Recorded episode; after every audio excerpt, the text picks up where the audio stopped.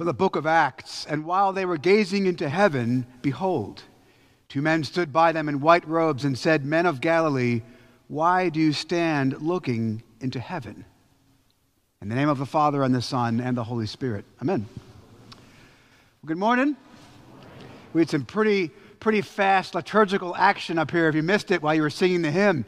You may notice there's a candle right there called the Paschal candle, that great big candle by the lectern, and it symbolizes Jesus being raised from the dead. It's lit all Easter season, from the day of resurrection, where it's lit, lighted until today, 40, well, 40 days later, and it's extinguished after the gospel is read, symbolizing that Jesus has ascended back into heaven. And the reason I bring that up is because today is not the Feast of the Ascension, but we're going to talk about it because I moved it here. the Feast of the Ascension is always 40 days after Easter, which is always last Thursday. But I moved it to today for one very simple reason. How many people ever heard someone preach about the ascension of Jesus? Not many. I, mean, I was surprised. We were at the rector's forum this morning, and very, and, and this is a, a, sad commentary on the state of the Episcopal Church, but it's true. Most people, you know, we know about the crucifixion, we know about the birth, we know about Easter, we know about his crucifixion, his resurrection, but like, but where's Waldo? Where did he go? And I want, I've been thinking about this all week. This is a feast of the Ascension. It's actually one of my very favorite feast days of the entire church's year. And it's a question that's been going around in my brain all week. And it's this What does it mean to say goodbye? What does it mean to say goodbye? You know, I, a story when I was a, a, a boy, of, I don't know, five or six years old, we lived in Fairfield, Connecticut. My father was a pretty big muckety muck in SmithKline Corporation. He was a CPA and did a bunch of finance work, a gift I did not inherit. but uh, we were in, I remember my dad never traveled a whole lot, but one time I remember he was getting ready to go on a, on a trip to uh, Amsterdam, Holland, and Germany. I'd forgotten all about this, except last weekend I was in an airport in St. Louis and we walked by an advertisement for KLM Airlines. And it just triggered a memory in my head of this very thing, which I'm going to share with you. My dad was getting ready to go on a trip for two weeks, and he gathered me and my brother and my mom together, and he said, I'll be gone. Um, he, said, but, he said, but don't worry, I'll, I'll be back soon. I said, okay, Dad. He'd never been gone for two weeks. He said, I'm leaving, but I'll be back soon. He said, I'll call every night, which he did, and it was late on their time. I've been thinking about this all week in the context of the ascension today, Jesus ascending back into heaven. He's gone, right? He's left, but it's only, it's only temporary. He left. My father left, but he wasn't absent. Jesus today, on the Feast of the Ascension, he says to us goodbye for now. The ascension is 40 days after Easter, where Christ ascends on his throne of glory into heaven. Paul says that during while he was walking around, we've been reading about this all Easter. Ananias, uh, doubting Thomas, all the characters in the story who met Jesus in his resurrected state, but now he has gone back to heaven from whence he came. His earthly mission is concluded for now. He says goodbye, but I'll be back. Let's look at this today in two points. Jesus says goodbye to us today on the Feast of the Ascension. His goodbye, and then secondly, and the cool part, is his promise of return. His goodbye and his promise of return. Before we jump into that, the promise, uh, the uh, goodbye and the promise, let me just make a point. If you've never thought about this before, I want to challenge you to think about something actually pretty simple but pretty profound. Whenever I learn something, I like to, maybe you're different, but I like to learn the big picture, right? The whole overarching story, and then go back and fill in the details, right? If you're going to learn about the Civil War, for example, you learn the great big sn- snapshots, and then you go back and you backfill the details. So, the Bible. Did you ever notice that the Bible, this book right here, is a circle. I mean, it's not a circle, it's a rectangle. But I mean, but I mean, the way the Bible works is actually a circle. And I don't mean circular in, in argument, I mean circular in the trajectory of salvation history. Let me show you. We read in Scripture, where does the Bible start? What's the first book of the Bible? The, rec- the pastor asked? Genesis, right? And what do we see in Genesis chapter 2? We see God creates Adam and Eve, and he creates Adam and Eve in this place called Eden, and uh, God is with them. He lives with them, he speaks with them like I'm talking to you. They talk to him like I'm talking to you. In other words, heaven and earth, listen to this heaven and earth are the same. You know, it's funny, people think of heaven as physical, like floating on a cloud, playing a harp. I said that once. We had a harpist over here, and she got really mad at me. Uh, takes a lot to make a harpist angry. Uh, but uh, heaven and earth are the way the Bible teaches us is that heaven and earth were, were, physical places. In fact, the Garden of Eden is given a location. It's between the Tigris and Euphrates rivers, which is somewhere in modern day Iraq. Now, Eden's not there anymore because after Adam and Eve were in this physical place, what happens next, and it happens fast, is they, the fall. The Adam and Eve disobey God. They are cast out of Eden. Eden, and whatever this, this uh, heaven and earth being united. Now there's a break. Heaven is here, or separate, I should say, and earth is here. And we see that going on and on and on. And in fact, the consequences of that break, stay with me, are still with us today all of the suffering in this world, in your life and in mine, is because of that break between heaven and earth, the fall, because God literally created us to live on earth with Him. Life, heaven and earth were the same place. But now we live in a fallen world where bad things happen to people. Wars in Ukraine, kids getting shot in a school in Texas people dying of sickness and disease. You know, people say, oh, the Bible's old fashioned, there's no wisdom in there. If you want a coherent view of how the world works, read this. It's all here and it explains everything. Let me show you this. All after Eden, and we are cast out of Eden, all of the evil and brokenness and fallenness is introduced into the human experience. But I want to challenge you to remember something. It wasn't supposed to be this way. God did not create us to live in this world. He created us to live in Eden, in paradise, in heaven with Him. But we walked.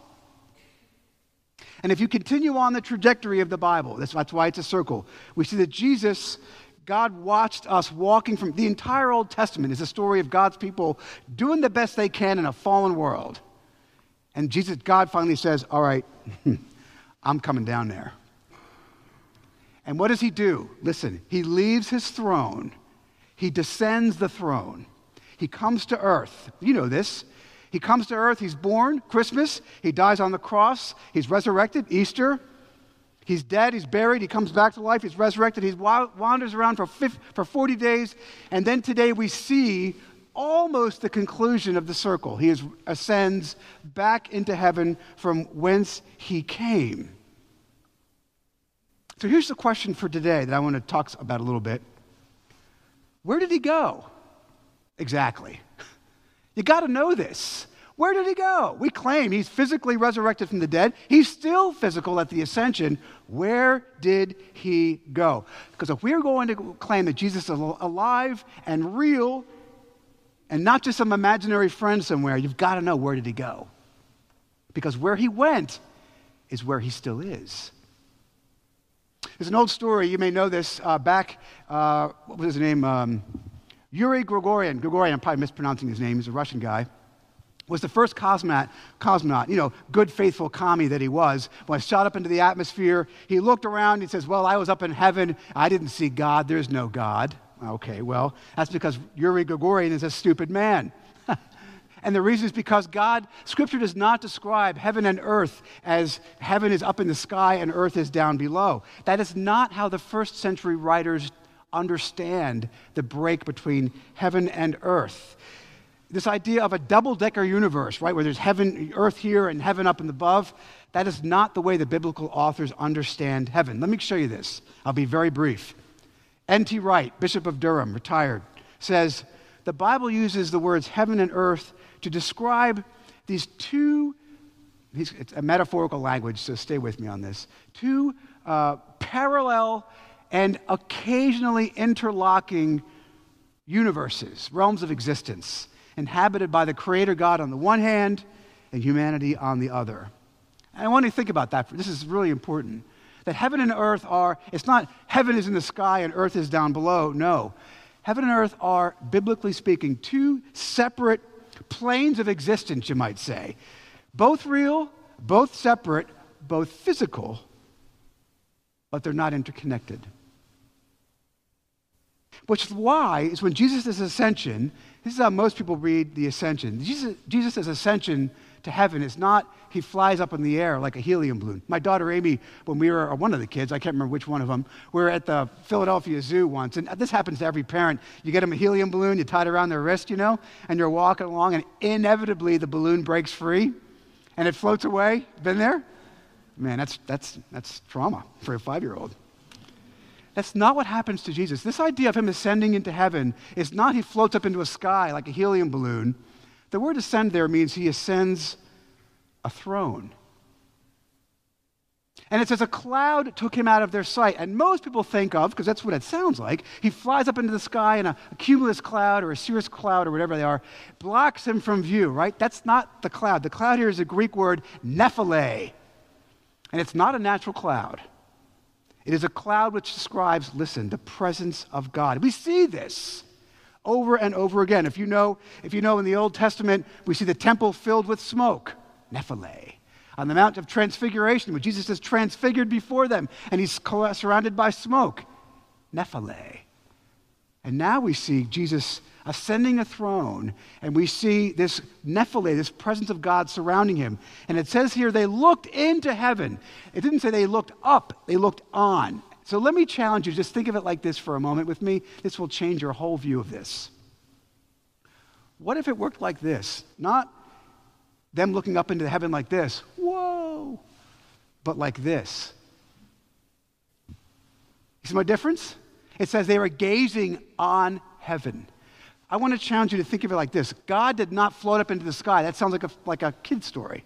It's a lot more profound. I would submit to you this that what the apostles saw was, forgive the metaphor, a hole punched, a wormhole, a break in the time space dimension. I how you describe it. It's supernatural. But they gaze, are gazing into heaven and seeing Jesus on his throne. So, where is he? Even now, he's in heaven physically. He is in heaven now. He is present with us when we gather and worship. He is present with us, he says so, in the bread and the wine of the Eucharist. He comes to us in bread and wine physically. And Jesus says something even more profound. You've heard this a million times. He says, When two or three are gathered together in my name, it's us right now, frankly. He says, I am among you. What does that mean? Picture, ever been to a cocktail party? or a party with a lot of people around. It's kind of a crowd. Everyone's kind of milling around and chatting and talking. Jesus is there. Or even in this room right now, Jesus says, Yes, I am on my, I am on my throne of glory in heaven, but I am also, when you all gather together in my name, I am with you. He's between us, He is among us, side by side with us. So the first point I want to point, thing I want to point out to you here is Jesus' goodbye isn't really a goodbye, it's a relocation. He returns to the throne from whence he came, where he is even now in heaven, physically existing, running the universe, running it from afar. Sometimes these two planes intersect. We call that a miracle. Sometimes you've been in your own life or something happened and you were just incredibly aware of the presence of God. You've been there. Sometimes that break between heaven and earth comes a little bit closer together than, than normal.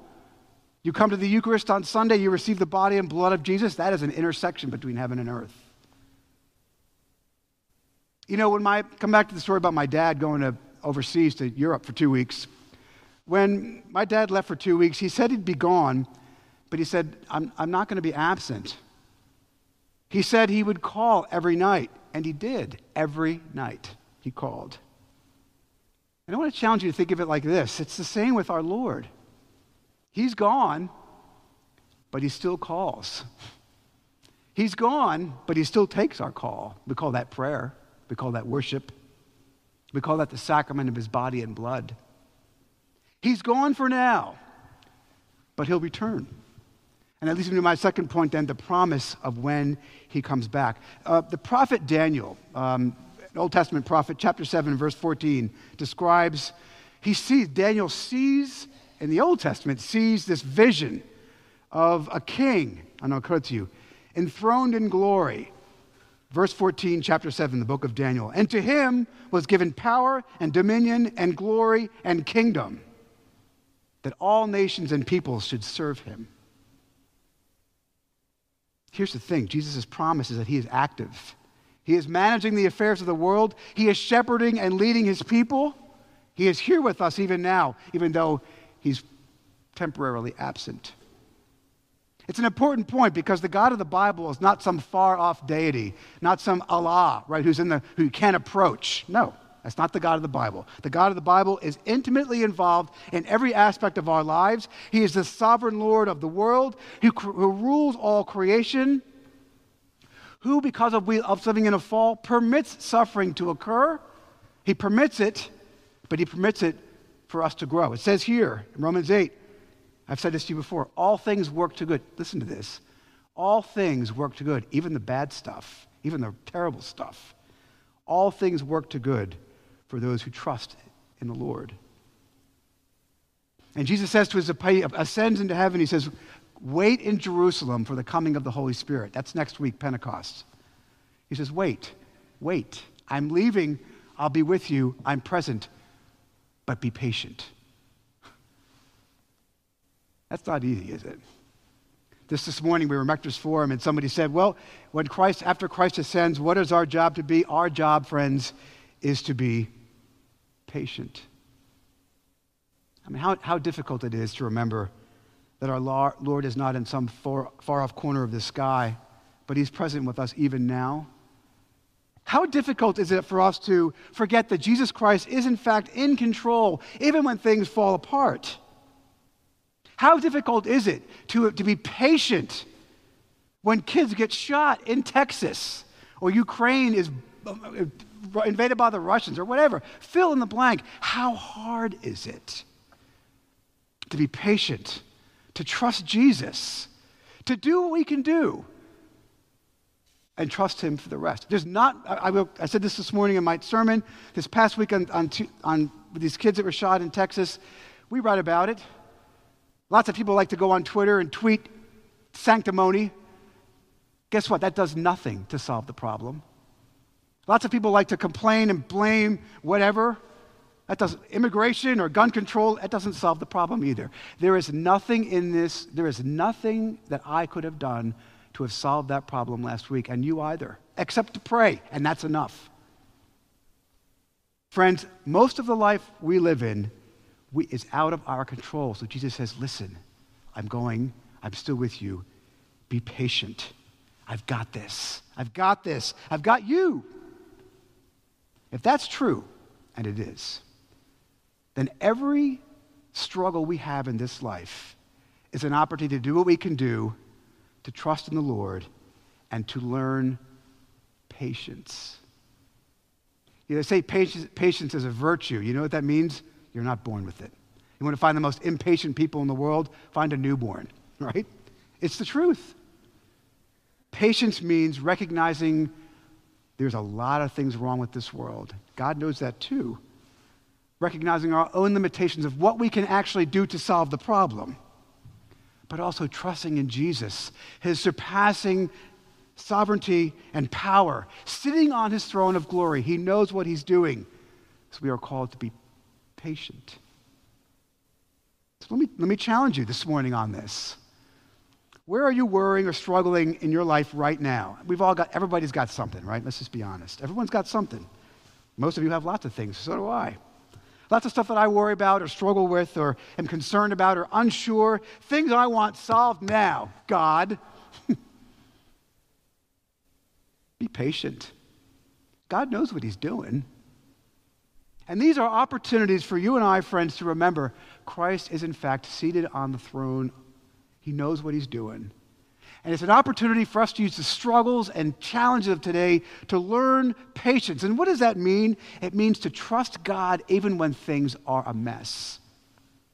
It's going to be okay. I love the final scene of this story. as they're looking at, as they're, uh, they're, these, the apostles see Jesus this, ascending his throne, they're gazing into the wormhole into heaven, and the angels say, and this rhetorical question, I love it. I never noticed this until a couple days ago. Men of Galilee, why do you stand looking into heaven? Why do you stand looking into heaven? This Jesus, whom you know, will come back in the same way you saw him go. Let me challenge you to realize something. Um, I said the Bible's a circle, right? It is. Here's what I mean. We start off in Eden. We've been through the, we've been through the entire story where Christ has come, died for our sins, been ascended back into heaven, and there he sits on his throne. The next and last chapter of the play, of the Bible, is his return. Genesis 2, Revelation 22. And what happens in Revelation 22 when Christ descends again from his throne? Eden, the break, when Christ returns, heaven and earth are reunited. The dead are raised, evil is judged, all the stuff of this world, which is pathetic, will be resolved by our King. All suffering will cease, all judgments will be given. All the things in your life that you strive for, that you hope for, that you wish for, all the justice that we, the human heart demands, will be meted out. Friends, that is our hope, not in this world, but in the world to come. You know, as we sing the final hymn, um, I, I, caught flack for this once a couple, well, many years ago. Uh, one of my favorite hymns is Lo, He Comes with Clouds Descending. We sing it every Advent. It's about Christ's return. It's also, I like to sing it the final hymn today on the Feast of the Ascension. As we sing those words, Lo, He comes with clouds descending, it doesn't mean descending out of the sky, it means descending His throne. Look, lo, He comes descending His throne to come back and finish the job once and for all. Because you know what? Dad's coming back. He'll return. He will conquer. He will restore. He will put, he will put all things to rights. So we are all to pray, Come, Lord Jesus, come quickly. Thank you for tuning in to our Trinity Episcopal Church podcast. To find out more about the work God is doing through Trinity, visit us online at trinityburo.org and follow us on Facebook.